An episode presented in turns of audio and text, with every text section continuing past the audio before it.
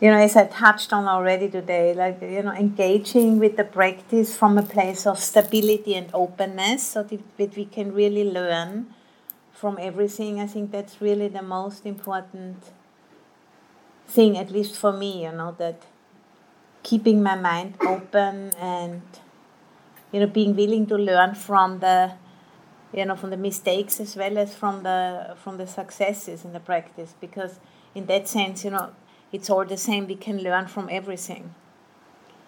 And uh, I've brought a poem which I want to read out at the beginning. And this is by a friend of, of ours. His name is Matty Weingast. And the poem is like this it's called uh, Victor, or Victress, actually, female version of that word. When everyone else was meditating, I'd be outside circling the hall. Finally, I went to confess. I'm hopeless, I said. The elder nun smiled. Just keep going, she said. Nothing stays in orbit forever. If this circling is all you have, why not make this circling your home? I did as she told me and went on circling the hall. If you find yourself partly in and partly out, if you find yourself drawn to this path and also drawing away, I can assure you, you are in good company. Just keep going. Sometimes the most direct path isn't a straight line. Yeah, and you know that speaks very deeply to my own experience. And uh, you know, if if we can't get out of it, we have to get deeper into it, you know, until we get to the bottom of something and, uh, you know, see where it takes us. And I think that's very much my experience in the practice, you know, that uh, if, if certain things are really scary or they repeat themselves a lot, it's really important to not shut down, but rather go deeper into it and see, you know, what it needs to teach us and uh, and sometimes you know if we go too far or almost too far then we, we bump against the precept for example you know and then we just turn back. And in this way you know we can peel away these layers and layers of, of uh, cognitive and emotional filters you know which are result of the conditioning and which keep us you know keep us in bondage, so to say, you know, which keep us in uh, imprisoned and which keep us f- in um, misunderstanding what's really there and seeing our projections, you know, coming to life basically. And we need to really, uh, you know, have the stability and the openness to come really c- close enough to it so we can see what's going on here. If you want to keep it all at arm's length, then it's not going to reveal itself. So it's important to really be coming closely, and then coming closely means you know to really also take the opportunity to learn from our mistakes. And I personally, a lot of what I've learned comes from having made mistakes and having had enough, you know, kind of groundedness and also support from friends and, and from community, you know, to be able to to really stay with the embarrassment and and you know whatever comes up. Sometimes if we you know wake up to something we have been uh, assuming or doing or saying, and then oh my dear, oh God, you know, and feeling really very bad about it, but being just you know, being just kind of strong enough to be able to stay with this very unpleasant thinking, feeling, or whatever comes up. I think that's very, very transformative, you know, because it really transforms us from inside. And that's the only practice which really works, you know, to really take it in what happened or what, you know, what we have been assuming in our blindness and then allow that to really reverberate through the system and then the mind will adjust the mind will adapt. You know this vulnerability which we all have you know the, these bodies and minds they are very fluid systems because they are so vulnerable.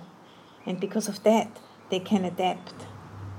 And that's the great you know opportunity we have as human beings. This is why this birth is considered very fortunate, because we can uh, we can make experiences and we can learn from them, and, and our systems are are in such a state, you know, that there's enough, it's a mixture of pleasure and and pain, basically, for many of us, you know, those who are fortunate enough. Such a mixture, you know, that we can really maximally learn from our experience and not drown in it, because we can, you know, can carve out some time for practice. We don't have to constantly, you know, make money to eat, basically, or run away, you know, like animals, be constantly fearful of being eaten by somebody else. So we have a good opportunity to really uh, use what we have got for diving you know ever deeper in what's happening in the present moment we don't need to run after a particular experience we can just work with what is coming up and uh, you know staying open i think that's the for me you know what the definition of wisdom is is to stay open to experience and not shut down and you know feel our way sometimes in the dark, you know, because the Noble Eightfold Path is, is, a, is a rough sketch and we have to fill in the details by just uh, making mistakes sometimes. And, you know, through having the, the three refugees, we have a clear compass, I think, and then the precept, you know, kind of is like a damage control, basically, you know, that we won't get too far, we won't waste too much energy. So you know, there's a we have a very good set of uh, guidelines, and then the rest is is is experimenting and and uh, what's this other word to improvise. There's a lot of improvisation, and it's an art and a science. Buddhadasa always said, you know, practice is an art and a science. It's not just like uh, following. There is no hard and fast rules besides the precepts. I think you know and a few other definitions, but then we have to make it make them our own. And uh, most important is you know to keep to keep that kind of a balance through equanimity and perseverance, so that we can see in hindsight sometimes only you know, and and then really learn from that. I have really learned most of of the really important stuff like that. And that's why Sangha is very important because we need, you know, need some support for that. Otherwise, we're just gonna grumble, you know. And uh, but then if we, you know, have friends and then they, you know, can share with us that they had similar experiences, then it, it becomes something which is no longer so crushing, you know, to us. And and we can see this is just a situation and it's just the way it is basically. I'm not you know the only one who is having these kinds of experiences. And that's why i think you know practice discussions group discussions are really important because often we think you know everybody else is having you know the most blissful kind of experiences and sitting you know very wonderfully and then we find out actually everyone is struggling um, a lot of the time at least and that it's just uh, great to know, you know, it gives us a sense of uh, okayness about it. So.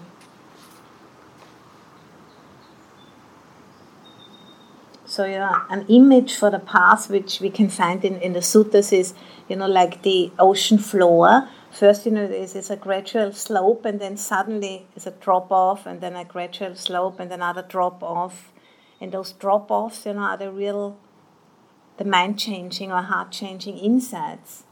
And we don't know when they're going to come, but we can just, you know, bear with the gradual path as long as it takes because we like to have, you know, these sudden drop offs. We kind of would like to have them more often than they happen. And those real deep insights which you know, where we feel really uh, some significant change afterwards.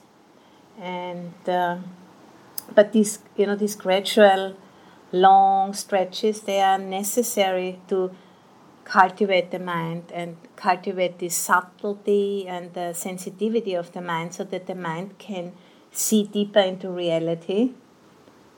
Because it's that you know refining of the mind which you come back to the same situations the same life again and again but because of the greater refinement of the mind we can see more we can see wider and we can see deeper and we can see more connections and we can see the context more. And through that seeing you know that conditioning factors, you know, which keep us um,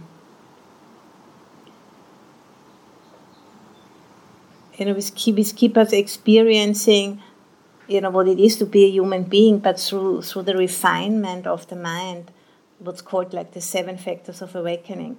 You know, we see more and more clearly how that conditioning, how that operates. And through seeing that more and more clearly, we don't take it so personal because we understand, you know, if this, if something, you know, if this arises, that is the result of it. And it's no longer seen as a personal process, but it's seen as laws of nature working. And we can learn, you know, to emphasize the skillfulness and to de emphasize the unskillfulness. And in this way, you know, we are kind of making some progress in terms of, uh, you know, having some choices what we encourage and having some choices what we don't encourage. And that's how we can, you know, over time, we can deconstruct unwholesome patterns and construct wholesome patterns. And the Noble Eightfold Path, we can say, you know, is, is the is the template which speaks about all of the different factors which need to be considered. And uh, Upekkha, equanimity or equipoise is the English translation for this word. And in German, it's very interesting. In German, Upekkha would be translated the German word is Gleichmut, and if I translate that into English, it means steady or constant courage, which means, you know, no matter if it's up or down, the courage just stays the same, the courage to connect. Because through connecting with whatever is happening, we can learn. And, uh, you know, accomplished teachers such as Ajahn Buddhadasa, you know, that was the first thing, you know, what stood out for me. And, and those two monks I met in the train in Burma, what I was mentioning earlier in the morning, you know, that what stood out for me as most attractive and, and interesting and mysterious was their, their constant constancy, you know. That they didn't flinch, it was hot or cold or loud or whatever, they could just be there. They didn't need to have it otherwise. They had that strength of mind and they could like just really open and allow things to be what they are without needing to constantly, you know, interfere and have it different. And conserve energy for when it's really important to to do something, you know, to act, to interfere. But not every little thing, you know, try to manipulate every little thing being constantly, you know, hunting after more comfort, but having that, you know, having having the strength to choose when it's important to do something or say something, and when can I just let it go. And I think you know this um, this quality I have seen in, in, in those teachers which you know and then I felt I felt really attracted that I, I wanted to be close to them and I wanted to learn from them because I wanted to also be like that. This this unshakability of the heart, you know, which can can stay with experience and then, you know, learn from it and then make some informed choices, you know. I think that seems to be, you know, for me the most uh,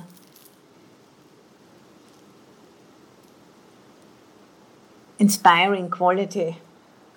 And that's what, what really got me into the you know got me into the monastery at that time and and bear with all of the causes and conditions there to sleep on a concrete floor on a very thin you know mat and and all kinds of things. It was pretty extreme for me you know and I, because I've never done all of those things before.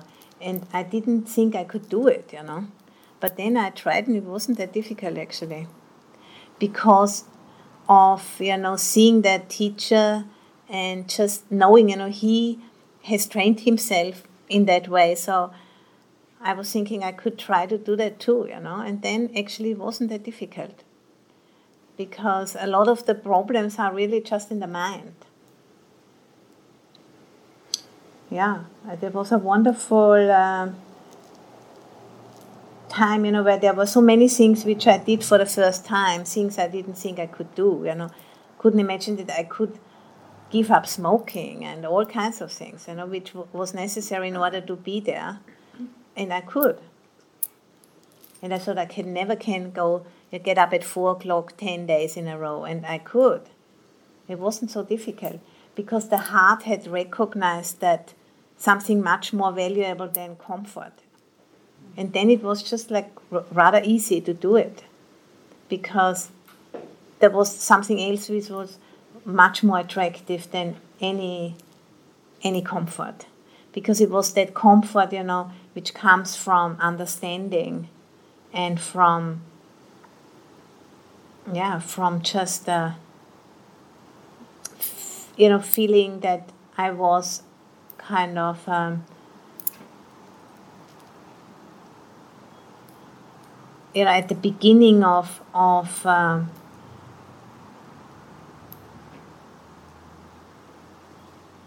of finding out something completely new I'd never really heard about. You know, not on university not in books, nowhere else.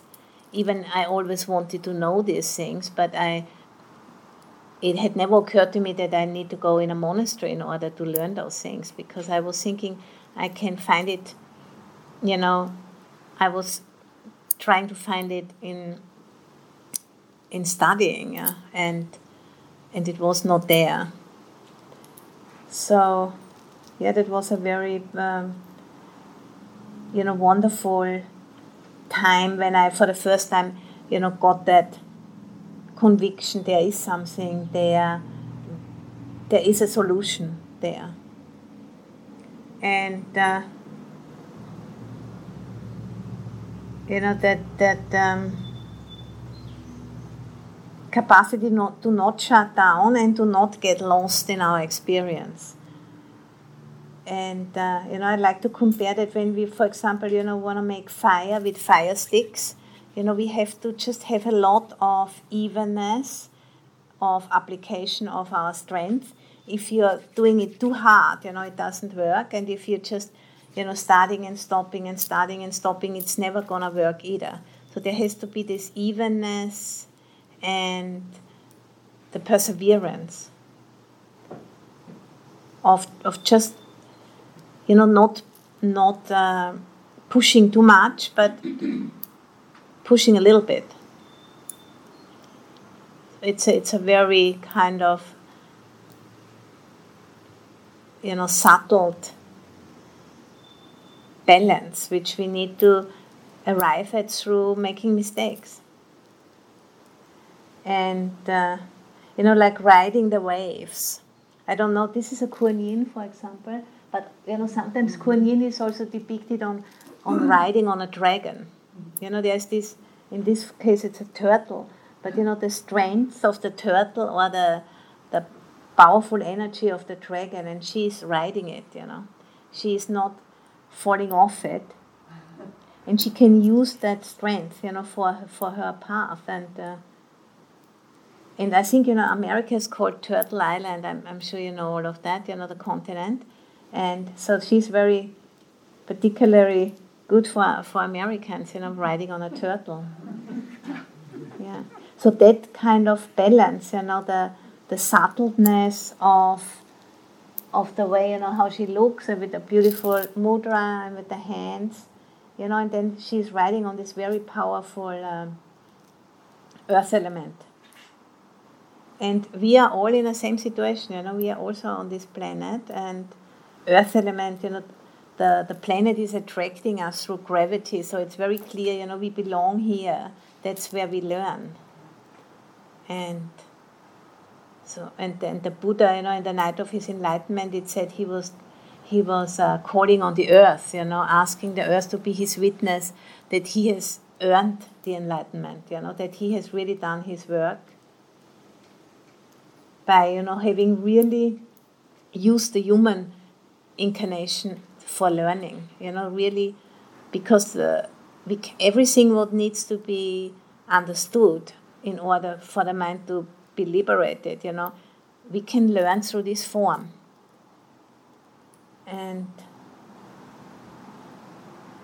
and um, you know equanimity is also a second word for it. It's a very long one, and, and it's called tatramajjhattatā. That means there in the middleness. You know, just like I have experienced Ajahn Buddhadasa to be, you know, embodying that, and the Kuan Yin embodies it, and and we can do that too and the you know the word equanimity features like mainly in three versions in the in the Theravada teaching or in early Buddhism. Number one is a, is a Brahma Vihara, a divine abode.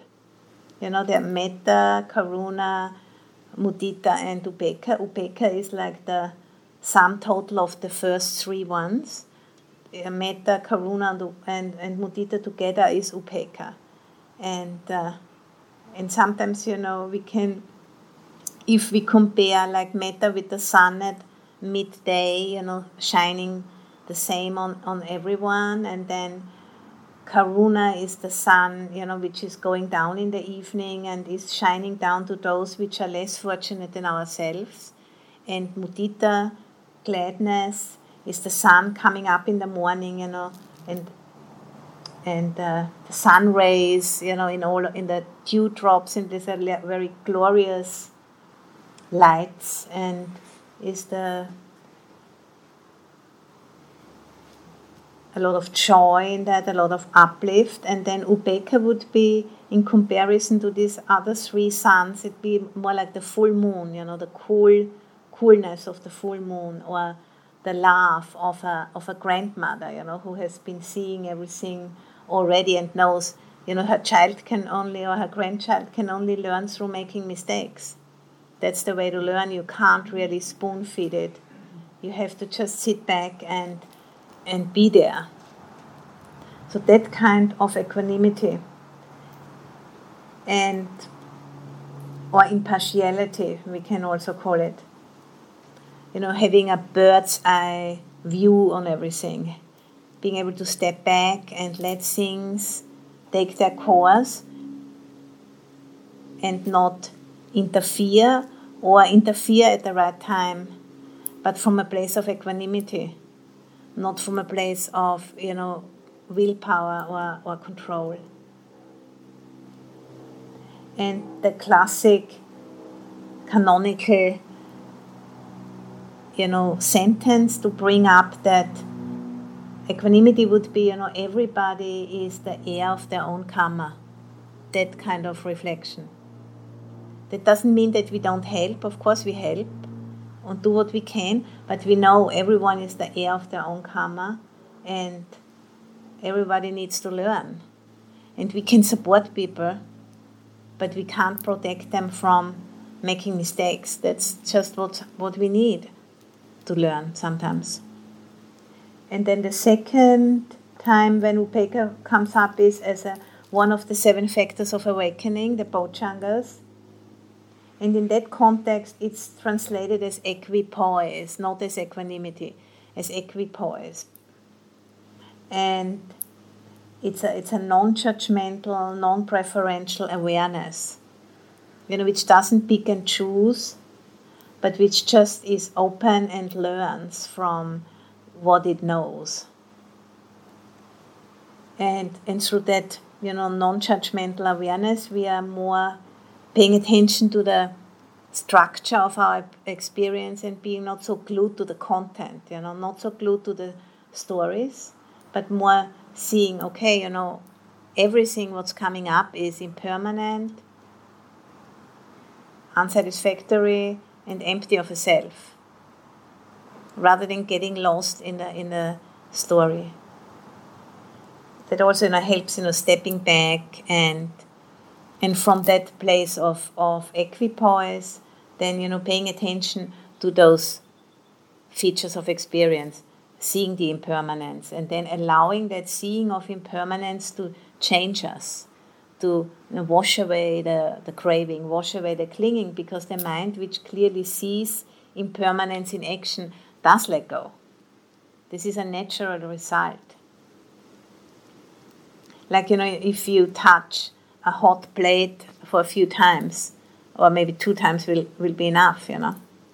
You won't touch it anymore because it's painful.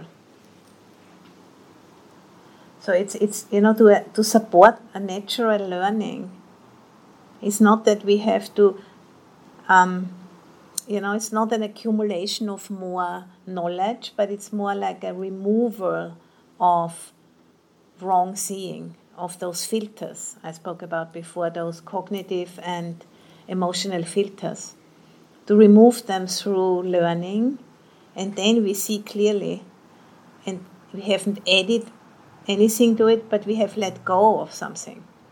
We have put down something which has been, you know, distorting perception. And then, you know, by putting down something, washing away those distorted ways of seeing, we suddenly look at the same experience and we see a much bigger picture. We can see that, you know, whole context, and then everything is different. You know, we haven't gone to a different planet, or, you know, we're still here, still the same life but things are seen much, much more deeply, how they really work. And uh, and through that, you know, seeing really clearly, seeing really deeply, letting go is the result of it, not interfering. And still, you know, sometimes doing something about it and sometimes not doing something about it, depending on what, what's suitable. And then also, Upekkha is also one of the 10 paramitas.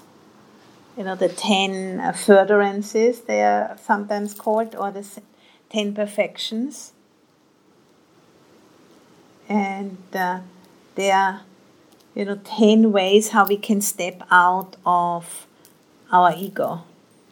10 ways how we can, you know, try to encourage the mind to develop in certain in those 10 those 10 qualities. And upekkha being one of the most important ones of those 10 upekkha and uh, patience khanti. Those two are you know the most important ones for the path to unfold in its own you know organic intelligence. Because the dhamma is is leading onwards. It's a organic quality of the dhamma which means, you know, if we really act on what we have seen in the meditation, if we really act on what we know to be true, it will open up, the path will just open up in its own way, you know, and giving us opportunities to uh, come to situations which are growthful, you know, for us. They are not necessarily comfortable, but growthful in terms of, of Dhamma. And uh, you know I have another of these poems which I want to share with you, and I have here I have two versions: the original Therigatha by Bhikkhuni Bhadra, and then I have uh, a contemporary poem by Matty Weingast, which is inspired by this Therigatha. So that's Bhadra Therigatha. And she says, having gone forth out of faith, appreciate your blessings, Bhadra. Develop skillful qualities for the sake of that unsurpassed safety from all that holds you back. And that's those emotional and cognitive filters. They hold us back because we are projecting them onto reality and then, you know, they appear to us as hopes and fears. And she says, you know, appreciate your blessings and develop skillful qualities. The blessings, you know, we already have by having a human birth and having made contact, you know, with the Dhamma, knowing how to practice to a certain extent. And then, you know, through those instructions, we can develop more and more skillful qualities for the sake of that unsurpassed safety from all that holds you back. And then a contemporary poem by Matty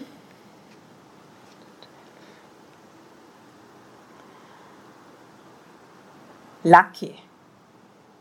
You always considered yourself lucky because things seemed to work out the way you wanted. Now, luck has a different meaning.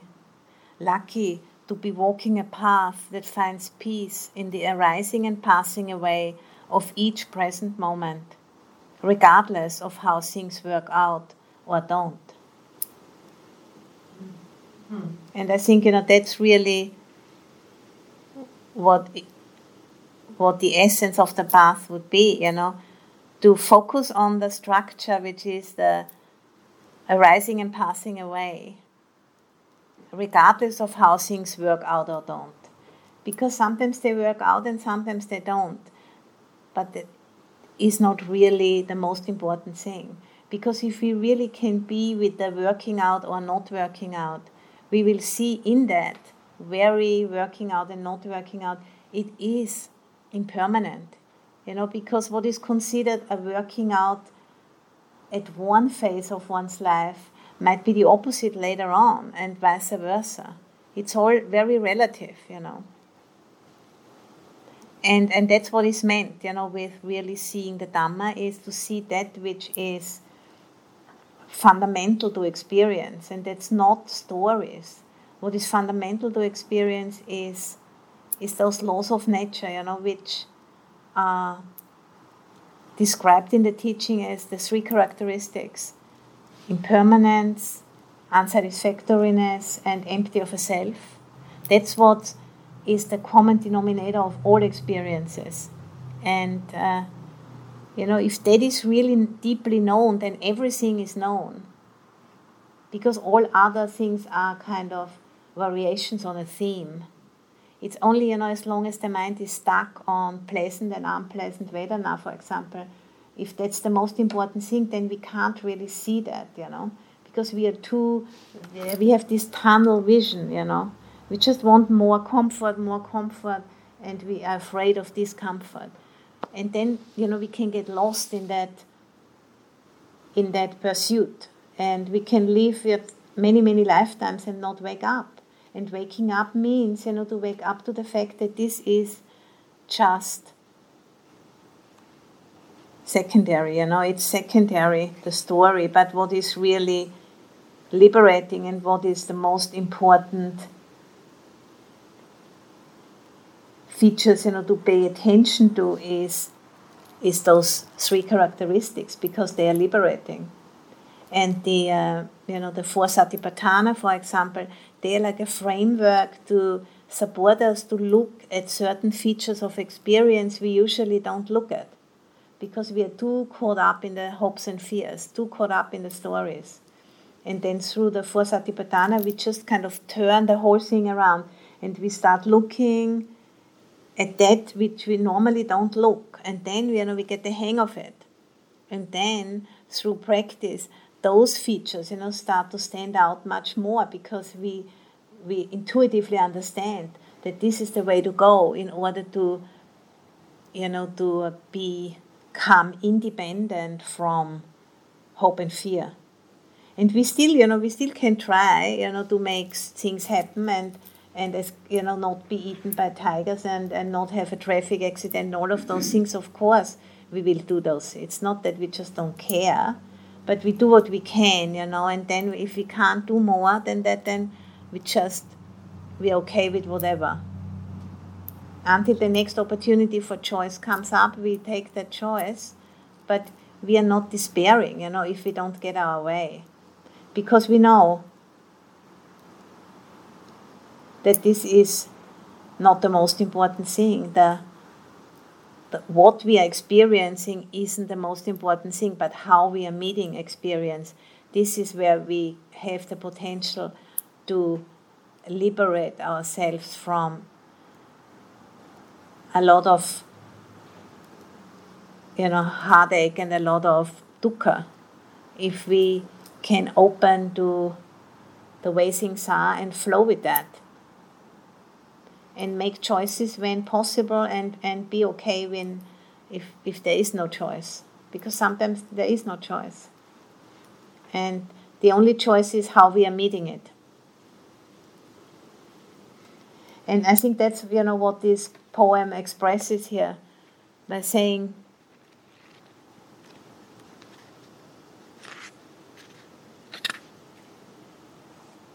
you always considered yourself lucky because things seemed to work out the way you wanted. Now luck has a different meaning. Lucky to be walking a path that finds peace in the arising and passing away of each present moment, regardless of how things work out or don't. And then, quite often, you know, sometime later, we think, oh, I'm so glad I didn't get what I wanted because it's much better that way. And I think most people, you know, who have lived more than have been are older than 30, they already got the hang of that, isn't it? so that's um, really wonderful. And for that, you know, we need this equanimity and and how to, to develop it. I've taken a few points down here is how to develop equanimity is you know this very well-known uh, quote by Ajahn Chah, you know, the cup is already broken. You know, I have a beautiful cup here, and I use it in a way like I know one day it's gonna break. So when it breaks, it won't be such a big thing for me because I already know it's part of a cup is you know when the cup was created the brokenness of the cup was created at the same time and I use it as long as I have it. And if it breaks, you know, I hope there will be another cup. And if not, I can drink like that if it need to be.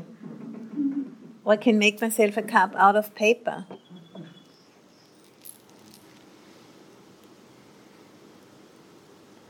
And the next one is to associate with wise and equanimous people, you know, who can give us a, an example of how we can be equanimous and then that can that wraps up on us you know because it's a very attractive quality if somebody has that. And then we'd like to do it ourselves. We can try and we can do it. And then the next one is practice the brahmavihara of equanimity with this classical phrase you know all beings are the heirs of their own karma including ourselves and happiness depends on our actions, not on our wishes. But our motivation, you know, having a clear motivation is also important because it's going to get us thinking and then get us talking and then we are doing actions. So we, it needs it starts with the mind. And then the next one is practice continuous mindfulness and wise attention which means, you know, seeing impermanence. And there's this lovely story which I've told many times, but you might not have heard it. You know, it's that story about there is a, an old farmer and he has only you know, only one horse in order to plow the field. And one day the horse runs away, and he's a, and everybody in the village say, "Oh, you know, the the poor farmer, the horse has run away, and now he can't you know, can't plow his field. And he's a very wise man, and he says, let's see who knows, you know. And then uh, two days later, the horse comes back and brings along three other horses. and then everybody says, Oh, he's so lucky now, he has four horses. And he says, Now, who knows?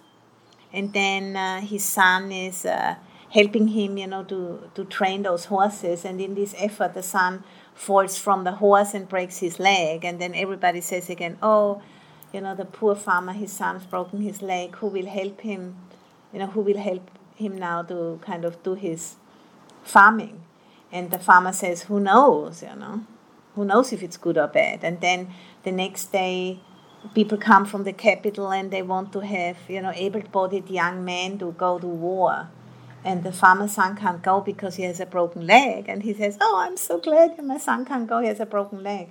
And on and on it goes, you know. So we never really know if something is good or bad because it depends. And I think you know that's what's meant in having this insight into conditionality, because everything is relative. Everything is relative. To understand that really,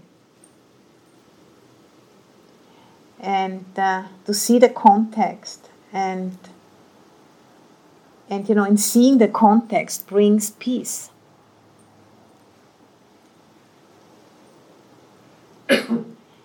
and this peace is, is a result of letting go and not a result of control. and the letting go is, you know, letting go of these hopes and fears in terms of comfort. And, uh, you know, trusting that if we act on what we know to be true, and if we, you know, make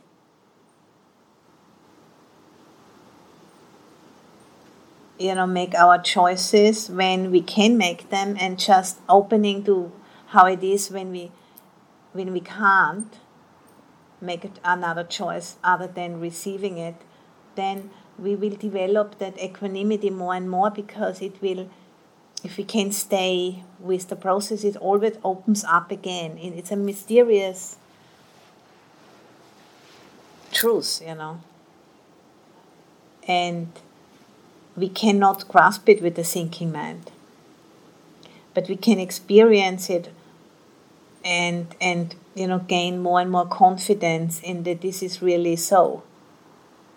And sometimes it takes quite some time, you know, to for something to become clear. It can take years. It can take years.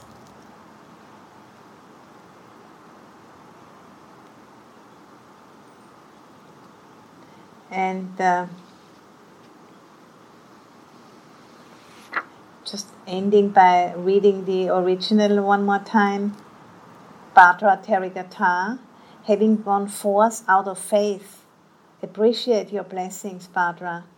Develop skillful qualities for the sake of that unsurpassed safety from all that holds you back. Which makes it so clear, you know, it's not about adding more, it's about shedding.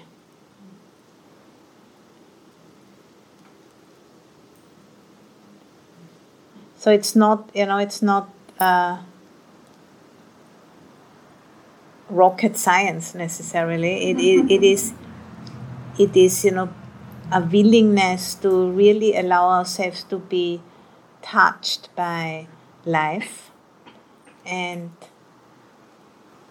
to you know to appreciate our blessings and to kind of develop skillful circumstances you know for example by having us you know practicing in a sangha practicing with others who might be a little bit ahead of us on the path you know and who can help us to stay on course when the going gets tough you know.